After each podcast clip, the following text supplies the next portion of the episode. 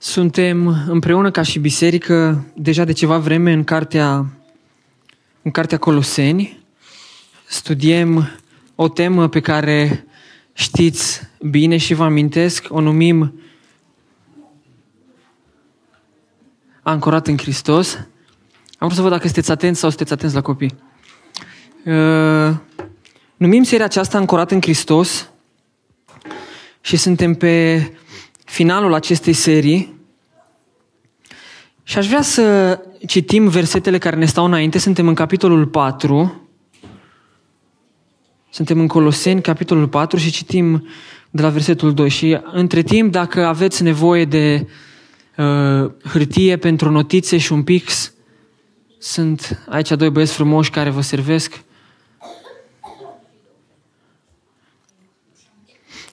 Haideți să deschidem împreună și să urmărim textul din Coloseni, capitolul 4, începem cu versetul 2 până la versetul 6. Stăruiți în rugăciune, vegheați în ea cu mulțumiri. Rugați-vă totodată și pentru noi, ca Dumnezeu să ne deschidă o ușă pentru cuvânt, ca să putem vesti taina lui Hristos, pentru care iată mă găsesc în lanțuri, ca să o fac cunoscut așa cum trebuie să vorbesc despre ea. Purtați-vă cu înțelepciune față de cei de afară, răscumpărați vremea. Vorbirea voastră să fie totdeauna cu har, dreasă cu sare, ca să știți cum trebuie să răspundeți fiecăruia. Amin. Acesta este textul asupra căruia ne vom opri privirile și aș vrea să înțelegem în dimineața asta cum putem să continuăm să ne ancorăm în Hristos, da? că despre asta vorbim, despre a ne ancora în Hristos, noi ca și biserică, noi ca și indivizi, noi ca și familii. Și aș vrea să vedem cum putem să ne ancorăm în Hristos răscumpărând vremea. Cum putem să răscumpărăm vremea? Ce înseamnă să răscumpărăm vremea? Și cum putem, prin a răscumpăra vremea, să dăm dovadă sau să ne purtăm ca și oameni ancorați în Hristos? Acum sunt câteva sugestii pe care aș putea să vi le dau și prin care vom trece sigur mai detaliat. De exemplu, am putea să ne ancorăm în Hristos rugându-ne. Acum despre a stărui în rugăciune ca să răscumpărăm vremea și ca să dăm dovadă deci că suntem ancorați în Hristos, Scriptura ne învață pe noi mai multe lucruri despre a stărui în rugăciune. De exemplu, Domnul Iisus Hristos le spune ucenicilor în Matei capitolul 18, versetul 1, Iisus le-a spus o pildă ca să le arate că trebuie să se roage neîncetat și să nu se lase. Deci iată că Domnul Iisus Hristos vorbește în mai multe instanțe și le spune ucenicilor, rugați-vă neîncetat. Sugerează că rugăciunea este ceva important în care noi ar trebui să stăruim, să persistăm în rugăciune.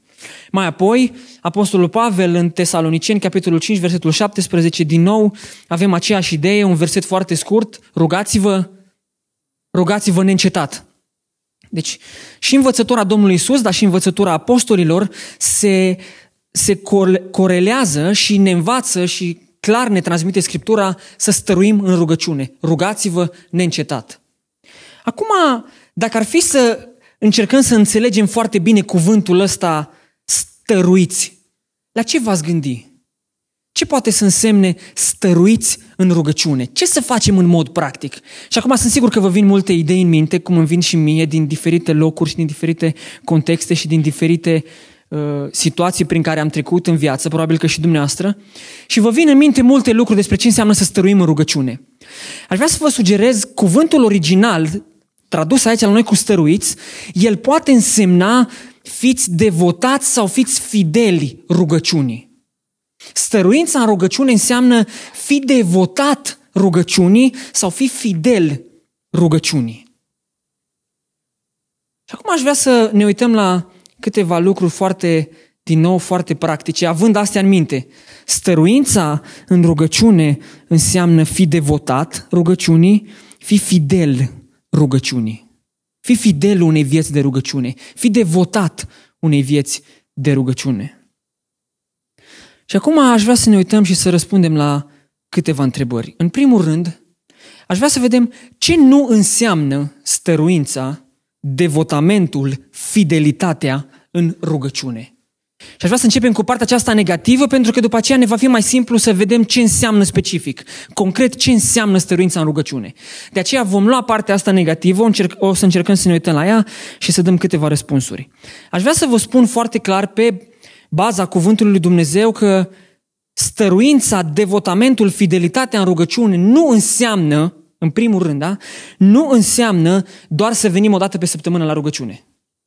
Fidelitatea, devotamentul, și o să tot repet cuvintele astea, fidelitatea, devotamentul, stăruința în rugăciune nu înseamnă doar să vii o dată pe săptămână la rugăciune.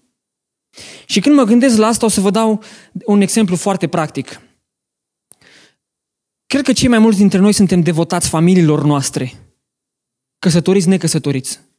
Suntem devotați școlii la care ne ducem. Suntem fideli școlii la care ne ducem. Ne ducem în fiecare săptămână, sau cel puțin așa ar trebui. Și când te gândești la asta, tu ești devotat familiei tale cât timp pe săptămână? Tot timpul. Cum faci asta? Te duci la muncă în fiecare zi, îngrijești de ei, cumperi cele necesare pentru casă, ești devotat și dovedești, petrești timp cu ei, te rogi împreună cu ei, ești devotat familiei tale și arăți asta în fiecare zi prin felul în care te comporți. Este foarte important și concluzia este evidentă.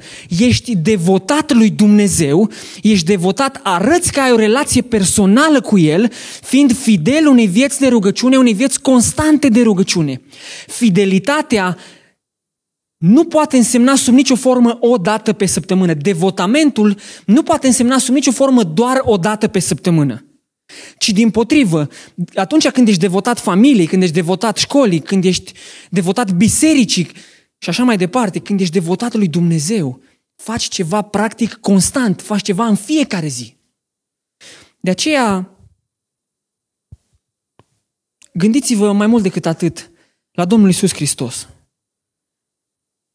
Cam când are Domnul Isus Hristos grijă de noi? lunea seara de la șapte la nouă.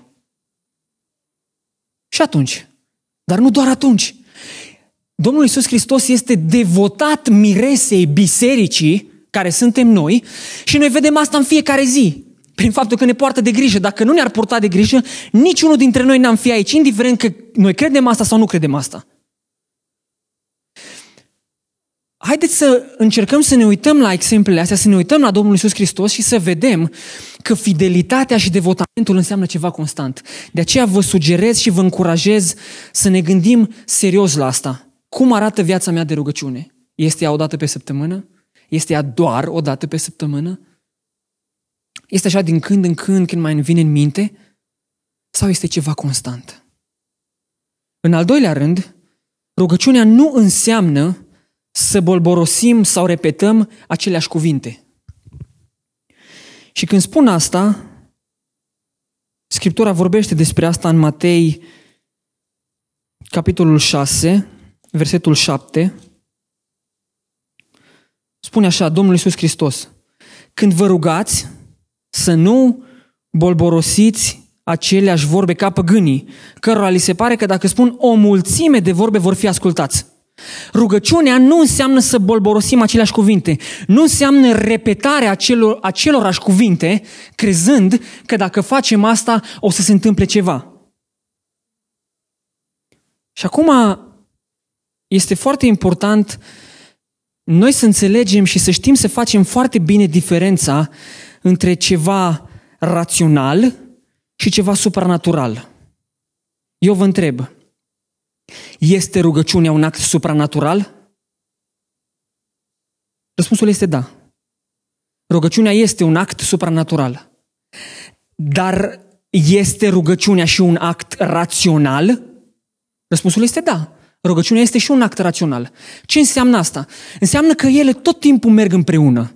Rugăciunea este un act supranatural, dar în același timp este un act, o acțiune, da? O acțiune supranaturală, dar și rațională. Și o să vă citesc imediat un verset, dar între timp încerc să vă explic la ce mă refer. Rugăciunea este un act supranatural prin faptul că tu vorbești cu cineva pe care nu-l vezi.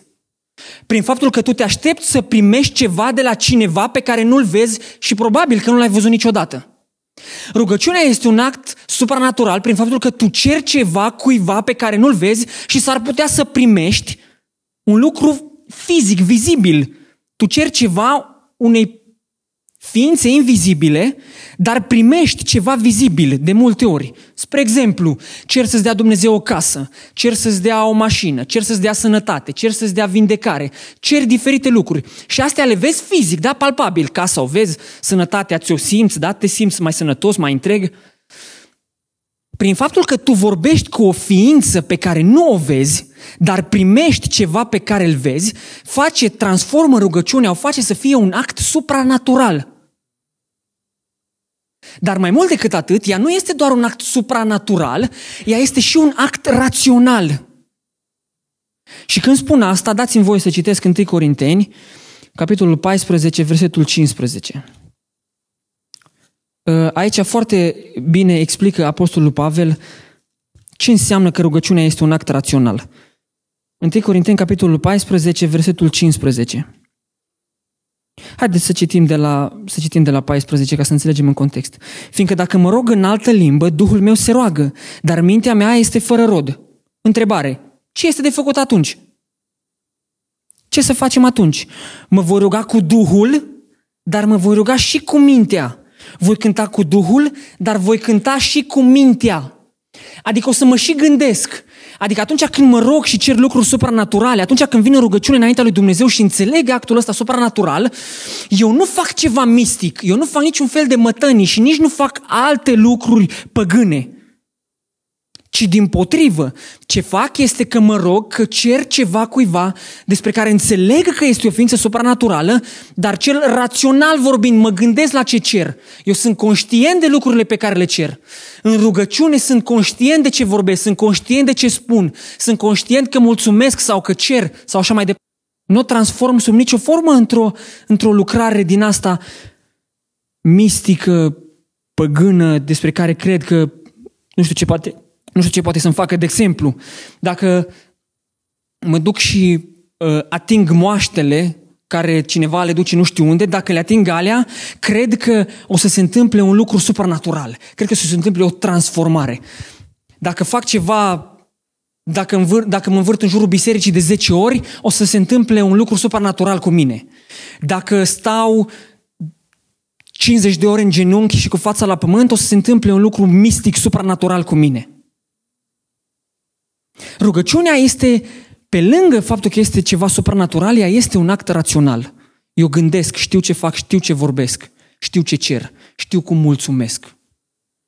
Așa că rugăciunea nu înseamnă doar să venim o dată pe săptămână la rugăciune, stăruința în rugăciune nu înseamnă doar să venim o dată pe săptămână la rugăciune, stăruința, fidelitatea, devotamentul în rugăciune nu înseamnă să bolborosim, repetăm aceleași cuvinte, și în al treilea rând, rugăciunea nu înseamnă nici măcar o datorie. Noi nu ne rugăm în primul rând pentru că suntem datori să facem asta. Noi nu ne rugăm în primul rând pentru că așa zice. Mă, dacă așa zice, trebuie să facem și noi. Dacă așa scrie, suntem obligați. Dacă așa ne învață, suntem obligați să facem asta. Rugăciunea nu este nici măcar în primul rând, da? Nu este o datorie. Și aș vrea să vă pun o întrebare și asta e pentru cercetarea noastră, e un lucru la care ne gândim fiecare, nu trebuie să răspundem cu voce tare. Dar gândiți-vă cei dintre voi care practicați rugăciunea de sâmbătă noaptea spre duminica, că sunteți la slujire cu grupul. Puneți întrebarea asta, de ce te rogi? Sâmbătă aia, asta, aia noaptea. Așa ne-au zis de la biserică. Facem asta noi cu toată biserica, că așa am stabilit. E ok că am stabilit asta și bine că așa ne zice de la biserică, dar nu-i numai atât.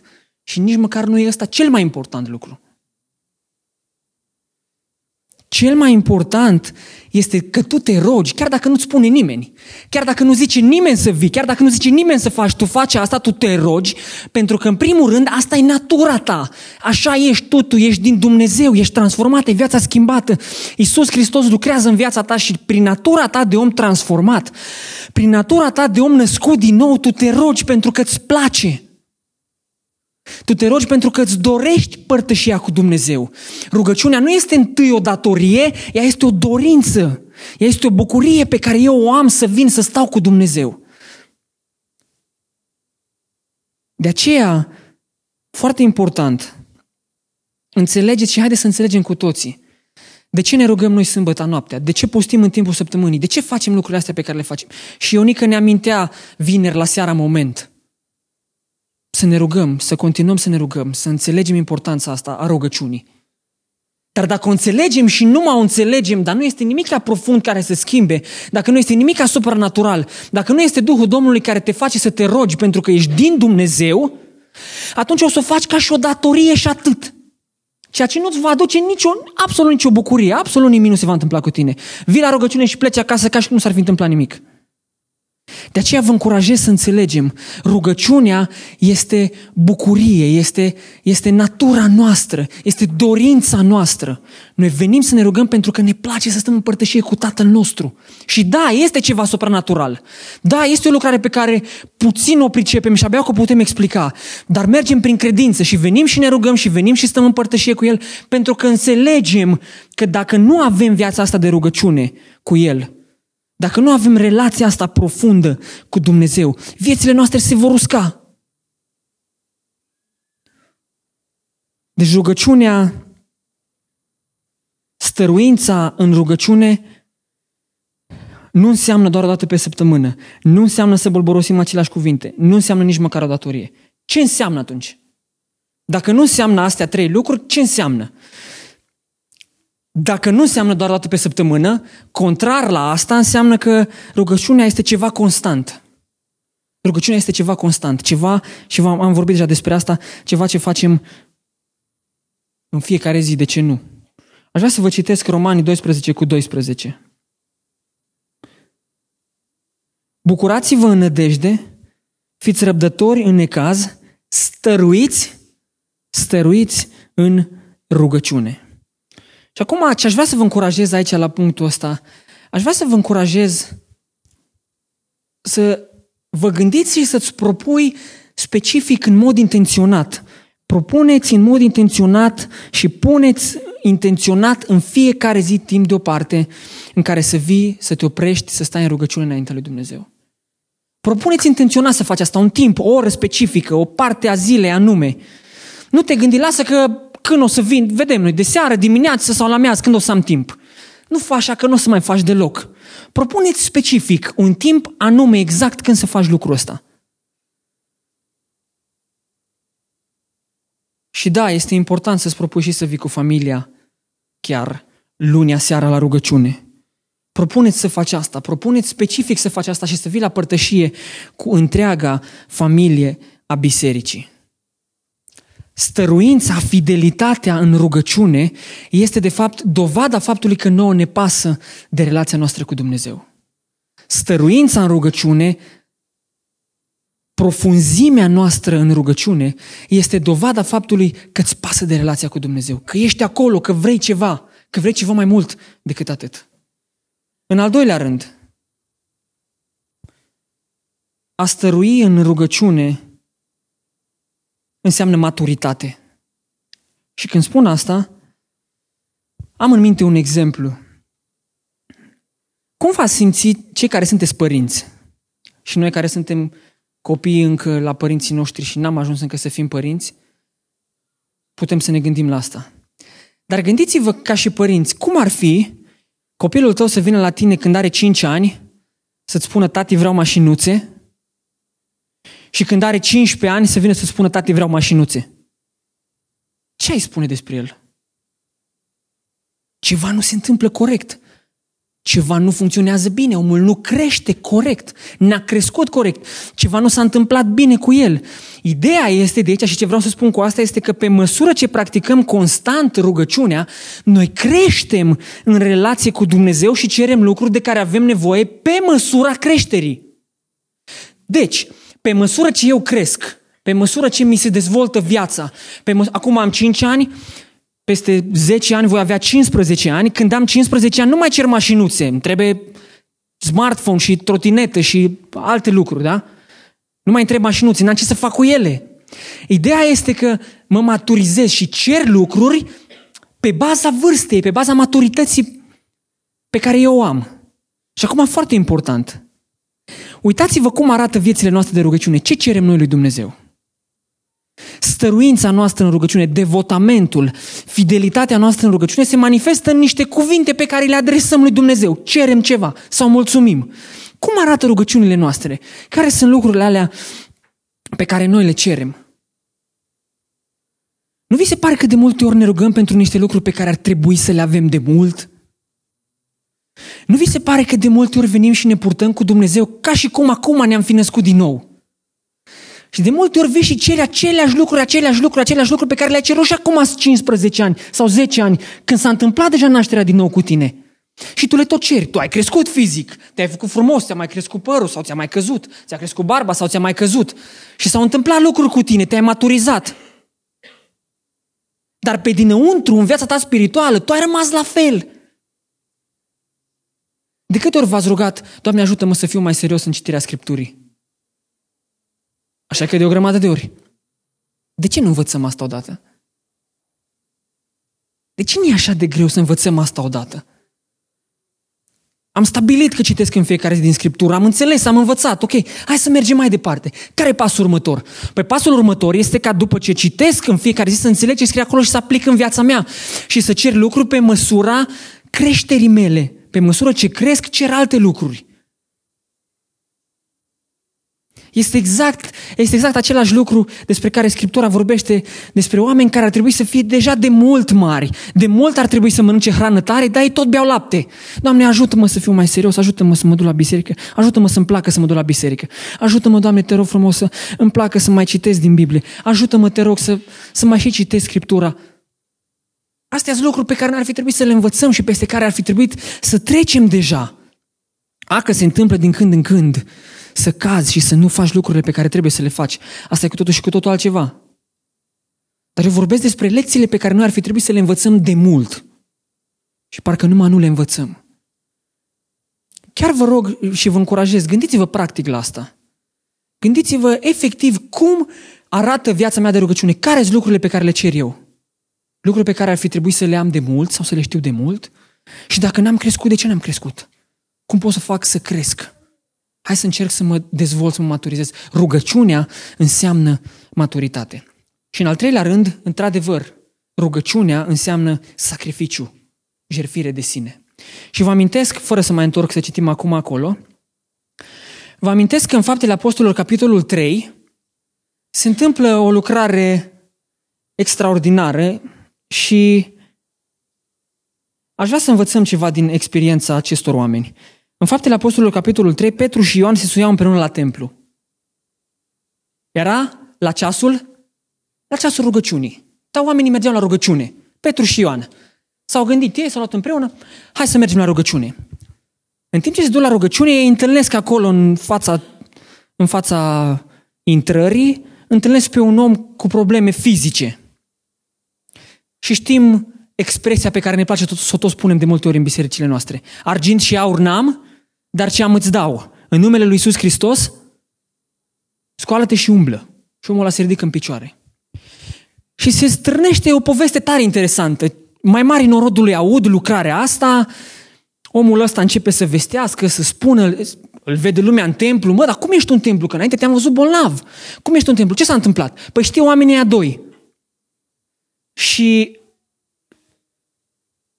Petru și Ioan încep să le predice Evanghelia acestor oameni. Să le spună ce s-a întâmplat de fapt. Le predică Evanghelia.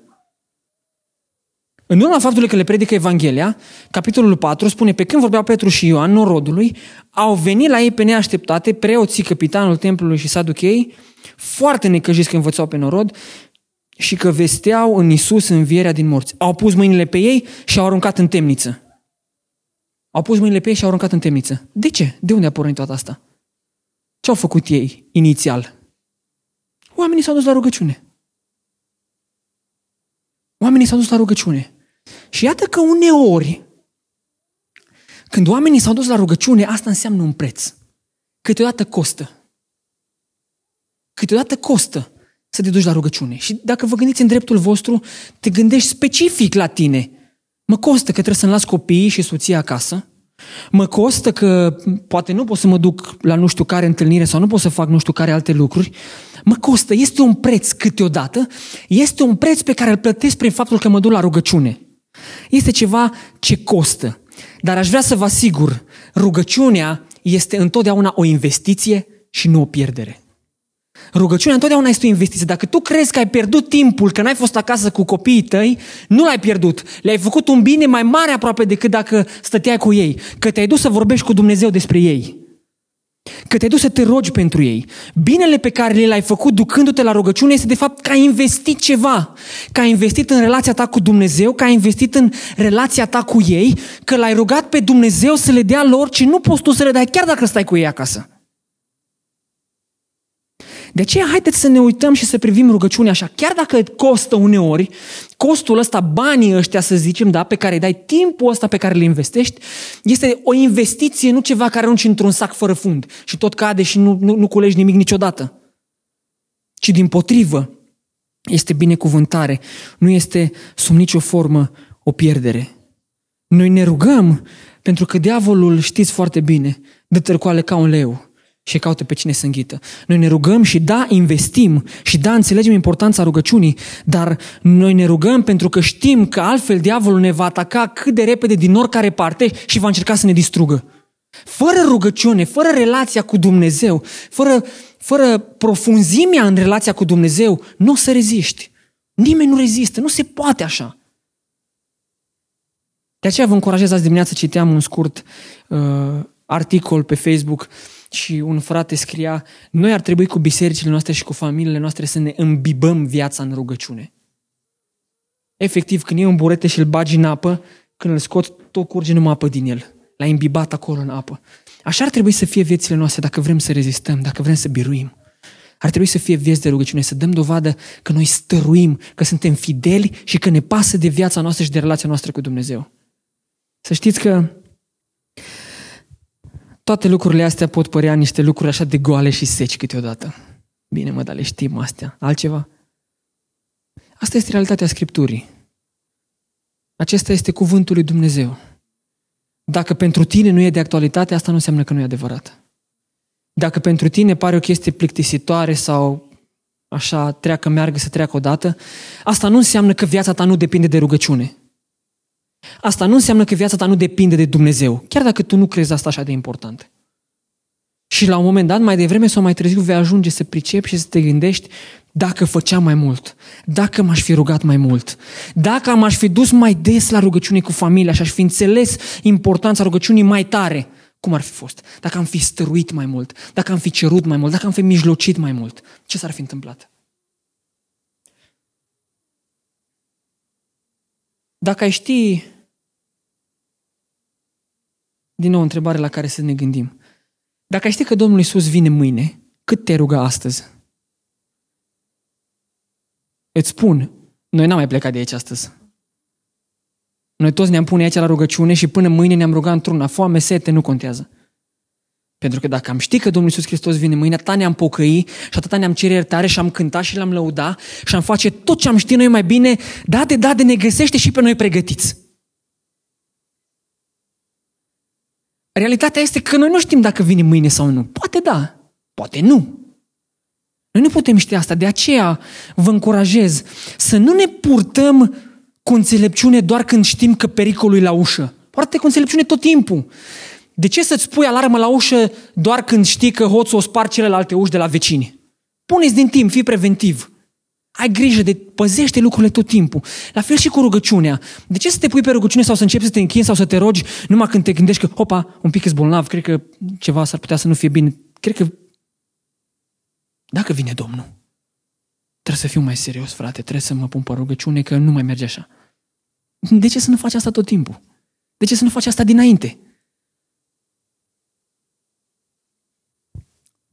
Voi cum vă raportați la copiii voștri când vă spun cât de prețioși sunteți pentru ei numai atunci când le dați cadouri? Ce vă gândiți? Bă, e ok că mă apreciază, dar numai dacă îi dau cadouri. Dacă nu, nu. Cum se simte Dumnezeu?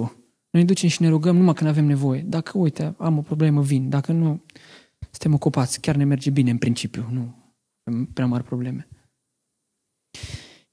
Dacă mergem mai departe, trecem de versetul 2, versetele 3 și 4. Aici sunt câteva cuvinte foarte interesante. Și rugați-vă, versetul 3 începe cu cuvântul ăsta, rugați-vă totodată și pentru noi. Rugați-vă, aici este un imperativ. Adică este o poruncă, ce le spune Pavel aici. Rugați-vă totodată și pentru noi, ca Dumnezeu să ne deschidă.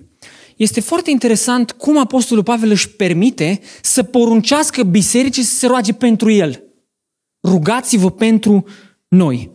Și când spune asta, Pavel, când poruncește asta, el înțelege cel puțin două lucruri foarte importante. În primul rând, când poruncește bisericii să se roage pentru el, Pavel înțelege importanța susținerii, susținerii în rugăciune. Dacă nu-l susții pe om în rugăciune, dacă nu-l susții în predicarea cuvântului, dacă nu-l susții la închinare, dacă nu-l susții când pleacă în misiune, dacă nu-l susții când pleacă la sănicoara, dacă nu te poți duce, măcar susține-l în rugăciune. Nu e ca și cum e ceva puțin. Eu nu pot să mă duc, dar păi măcar îmi fac vreme să mă rog pentru el. Asta nu-i deloc puțin. Faptul că te rogi pentru cineva când s-a dus să slujească sau să facă ceva lucrare, asta nu-i deloc puțin. Fă asta și înțelege importanța susținerii când sunt doi sau trei adunați în numele meu, dar dacă sunt 30 sau 40 care se roagă și susțin pe cineva, nu este mai multă putere acolo, nu este mai, multă, mai mult freamăt acolo, mai multă dorință, mai multă putere în rugăciune. De aceea e important să ne susținem unii pe alții în rugăciune. Pavel le poruncește oamenilor răstora să se roage pentru el, înțelegând importanța susținerii în rugăciune. Aș vrea să vă întreb, știți pe cineva să se fi rugat vreodată pentru voi? Să vă, să vă fi susținut pe voi în rugăciune? Vă ajuta cu ceva? Nici n-are rost să răspundem. Evident că da. Evident că da. Aș vrea să vă spun ceva. Știți cine s-a rugat pentru voi, pentru noi? Domnul Iisus Hristos. El chiar ne-a susținut în rugăciune. Vă aduceți aminte Ioan 17? S-a rugat Domnul Iisus pentru noi. S-a rugat. Și încă mult. A făcut El ceva pentru noi. A făcut și încă mult. Haideți să încercăm să urmăm exemplul Lui. El s-a rugat pentru tine și tu ai ajuns astăzi aici și ești întreg și ești sănătos și ai familia cu tine, poate. Și ai o grămadă de binecuvântări pe care poți să pui mâna și la care te poți uita și să spui, Dumnezeu chiar m-a binecuvântat, chiar uite câte mi-a dat, chiar uite câte am. Asta este și pentru că cineva se roagă sau s-a rugat pentru tine. De ce nu te-ai rugat și tu pentru alții? De ce n-ai face și tu, de ce n-ai adoptat și tu practica asta, să te rogi pentru alții? Nu-i puțin lucru. Nu-i numai atât. Povesteam cu John și cu Bill când au fost la noi și vorbeam despre conducerea bisericii și întreb care e rolul bisericii în alegerea prezbiterilor. I-am întrebat pe ei. Și John se uită la mine și spune să se roage. Și m-am uitat la el și spun, numai atât? Și el zice, poftim? Cum adică numai atât?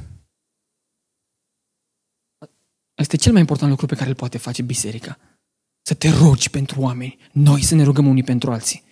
E un lucru foarte important. Asta nu e numai atât. Ce pot să fac pentru tine să mă rog? Numai atât? Păi asta nu e numai atât. Asta e chiar ceva foarte important. Când tu o tratezi cu seriozitate înaintea lui Dumnezeu și mijlocești pentru cineva, asta nu e numai atât sau doar atât.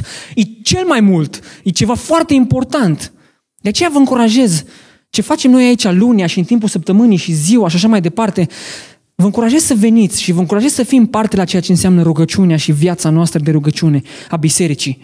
Asta ne va face să mergem mai departe. Fără asta, o să tot șchiopătăm și o să tot găsim idei și variante care nu o să țină. Înțelege importanța rugăciunii. Pavel le poruncește pentru că înțelege importanța susținerii în rugăciune, dar înțelege complicitatea bisericii în vestirea Evangheliei. Este foarte interesant că atunci când te rogi pentru cineva, într-un fel sau altul, tu te faci complice, tu intri cu el într-o luptă. Duceți o luptă împreună, rugați-vă pentru mine ca să pot să duc Evanghelia mai departe, să vestesc stania lui Hristos, le spune Pavel. Adică, veniți cu mine, chiar dacă nu puteți să fiți fizic. Ăsta este supranaturalul rugăciunii. Pot să mă rog cu tine chiar dacă nu sunt acolo. Te pot susține chiar dacă nu te pot ține în brațe. Dar te susțin în rugăciune. Și asta le spune Pavel, veniți lângă mine, susțineți-mă, haideți să ne adunăm împreună, să ne susținem în rugăciune, pentru că acest cuvânt pe care eu îl vestesc să meargă mai departe.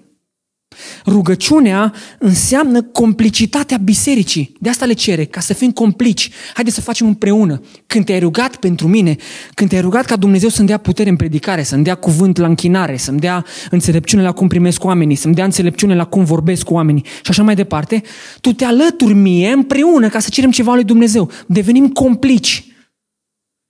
Cerem ceva împreună. De aceea rugăciunea nu este ceva de luat așa ușor, nu este ceva de tratat cu ușurință. Da, nu contează, nu e important, vedem noi ce facem. Și am avut un singur exemplu la școală foarte interesant, în care un băiat a venit și ne-a zis, rugați-vă pentru mine că trec prin ceva probleme. Și noi n-am știut exact despre ce e vorba și am început să ne rugăm pentru el. Și ne-am rugat în ziua respectivă și peste două zile și așa mai departe. Și unul dintre băieții care eram în grupul ăsta și care ne rugam pentru el, într-o noapte a experimentat ceva foarte, foarte interesant a simțit niște atacuri, simțea, visa ceva foarte urât și simțea niște atacuri și nu se putea trezi. Avea impresia că cineva o să-l omoare atunci în timp ce doarme, dar el nu se putea trezi. Nici măcar nu putea striga, că au zis că măcar dacă vă puteam striga pe voi în cameră, să vă treziți să aprindeți becul ca să mă trezesc. Dar nici nu puteam să vorbesc, nu puteam să strig. Ne mărturisea el. Și zice, m-am gândit că ceva nu era în regulă cu rugăciunea și cu ce am făcut. Și m-am dus și am vorbit cu băiatul ăsta. Păi, ce, cu ce te confrunți? La ce ne facem noi complici? Pentru ce ne rugăm pentru tine? Și omul a început să-și măturisească viața. Și Doamne ferește câte lucruri și ce am auzit. Și atunci am înțeles, măi, eu mă rog pentru tine, dar spune în specific. Nu așa lucru, așa în general. Cum ești? Sunt bine, roagă-te pentru mine. Pentru ce?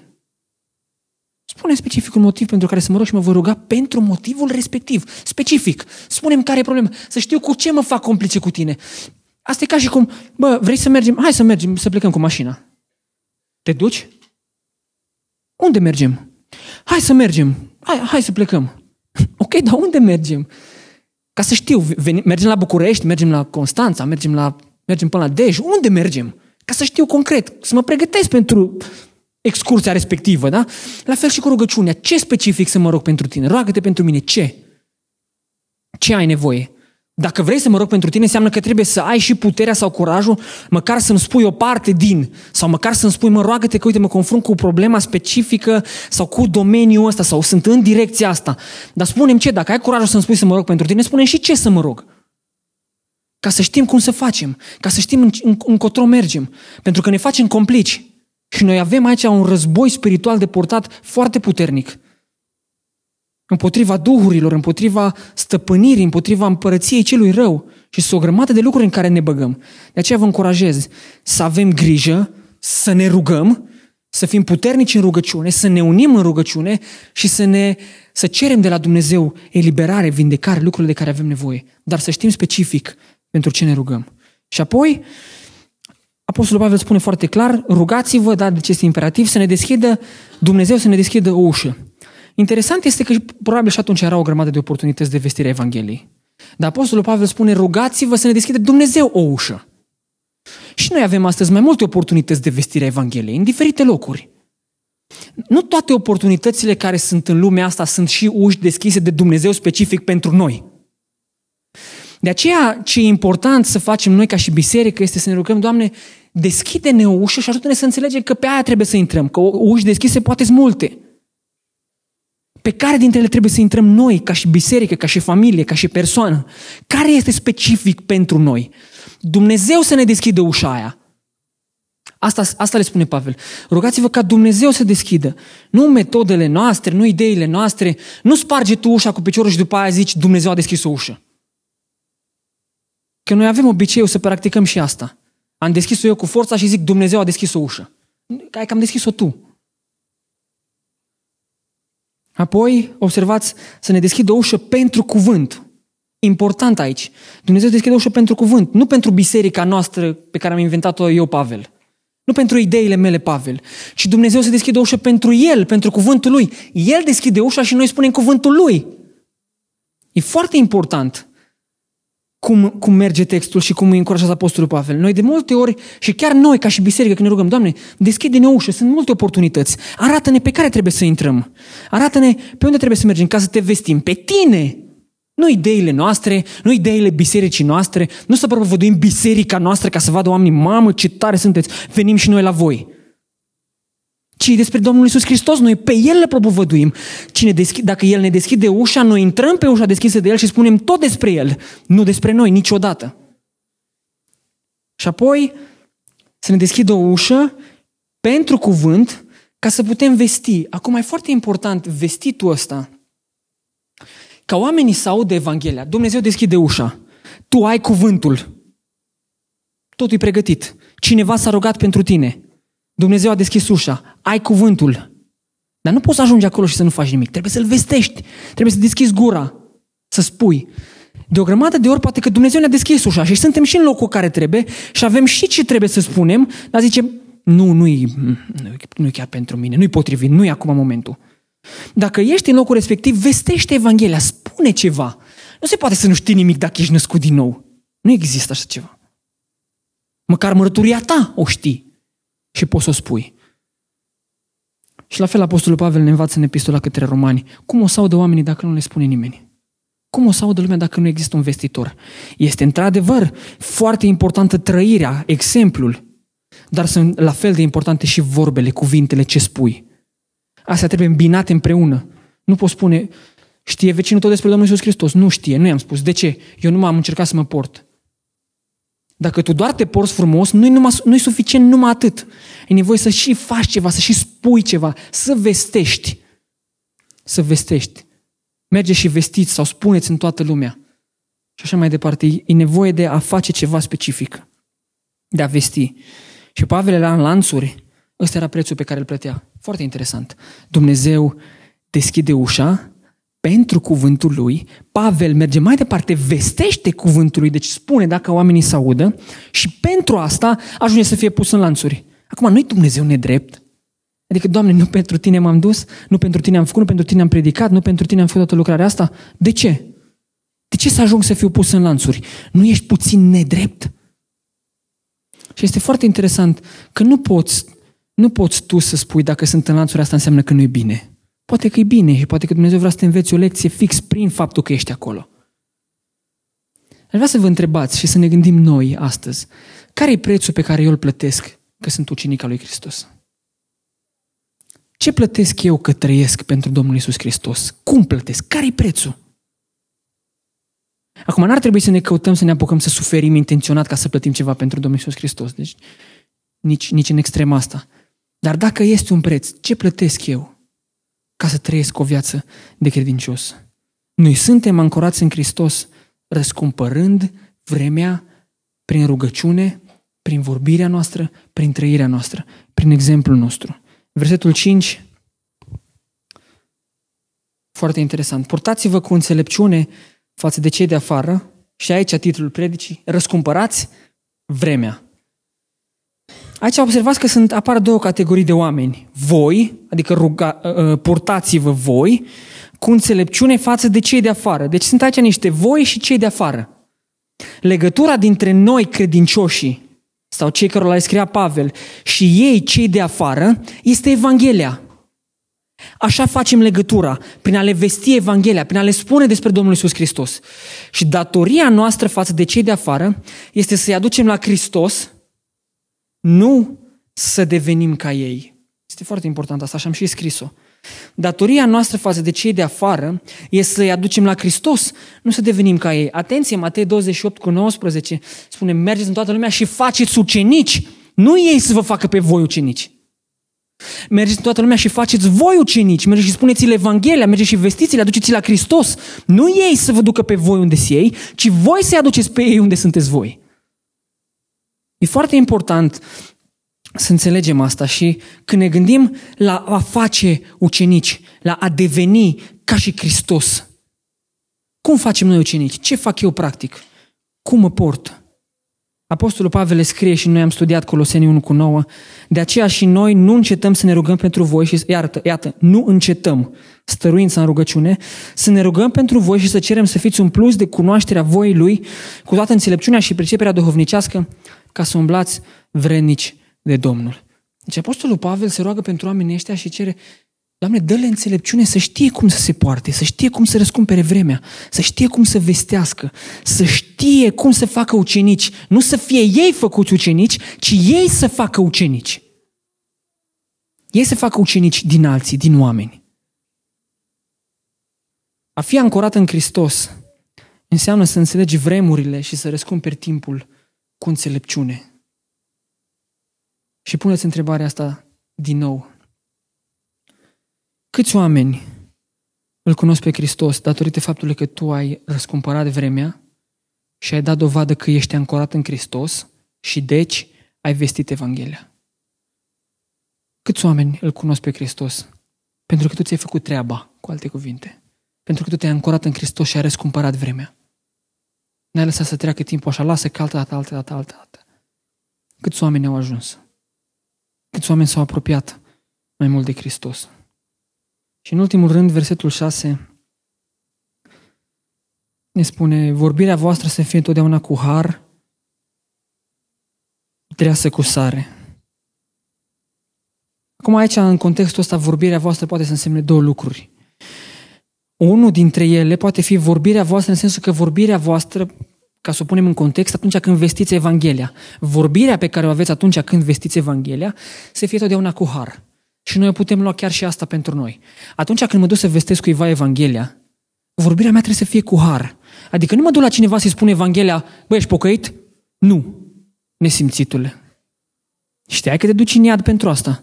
Dacă îi spui așa, nu o să te mai asculte din secunda 2 nimeni. Vorbirea voastră să fie cu har. Atunci când vestești Evanghelia, spune-o cu înțelepciune. Fă în așa fel încât omul ăla să, să înțeleagă harul lui Hristos. Fă în așa fel încât omul căruia îi vestești să înțeleagă dragostea lui Hristos. Nu să fie împins, nu să fie aruncat afară, nu să zică nu mai vreau să aud în viața mea de așa ceva, ci din potrivă. Vorbește și transmite Evanghelia întreagă. Transmite-o întreagă, așa cum este ea în Scriptură. Observați, Pavel spune, cuvântul să, să, să-mi deschizi o ușă pentru cuvântul tău, pentru tot cuvântul. Eu când vestesc Evanghelia care aduce har, ea este o Evanghelie întreagă. Nu o Evanghelie ciuntită și spuse câteva idei, ci o Evanghelie întreagă. Evanghelia întreagă aduce har. Și mai poate însemna vorbirea noastră de zi cu zi. Nu neapărat momentul în care vestește Evanghelia, dar vorbirea noastră de zi cu zi. Cum vorbesc la muncă în fiecare zi? Vorbirea voastră să fie totdeauna cu har. Cum vorbesc cu colegii mei, cum vorbesc cu prietenii mei, cum vorbesc cu familia mea. Cum vorbesc eu? În urma faptului că am vorbit, ce a rămas? Dezastru sau har? Am sărat pe unde am vorbit sau a rămas dezastru? A rămas înțelepciunea lui Dumnezeu, dragostea lui Dumnezeu sau a rămas dezastru după mine?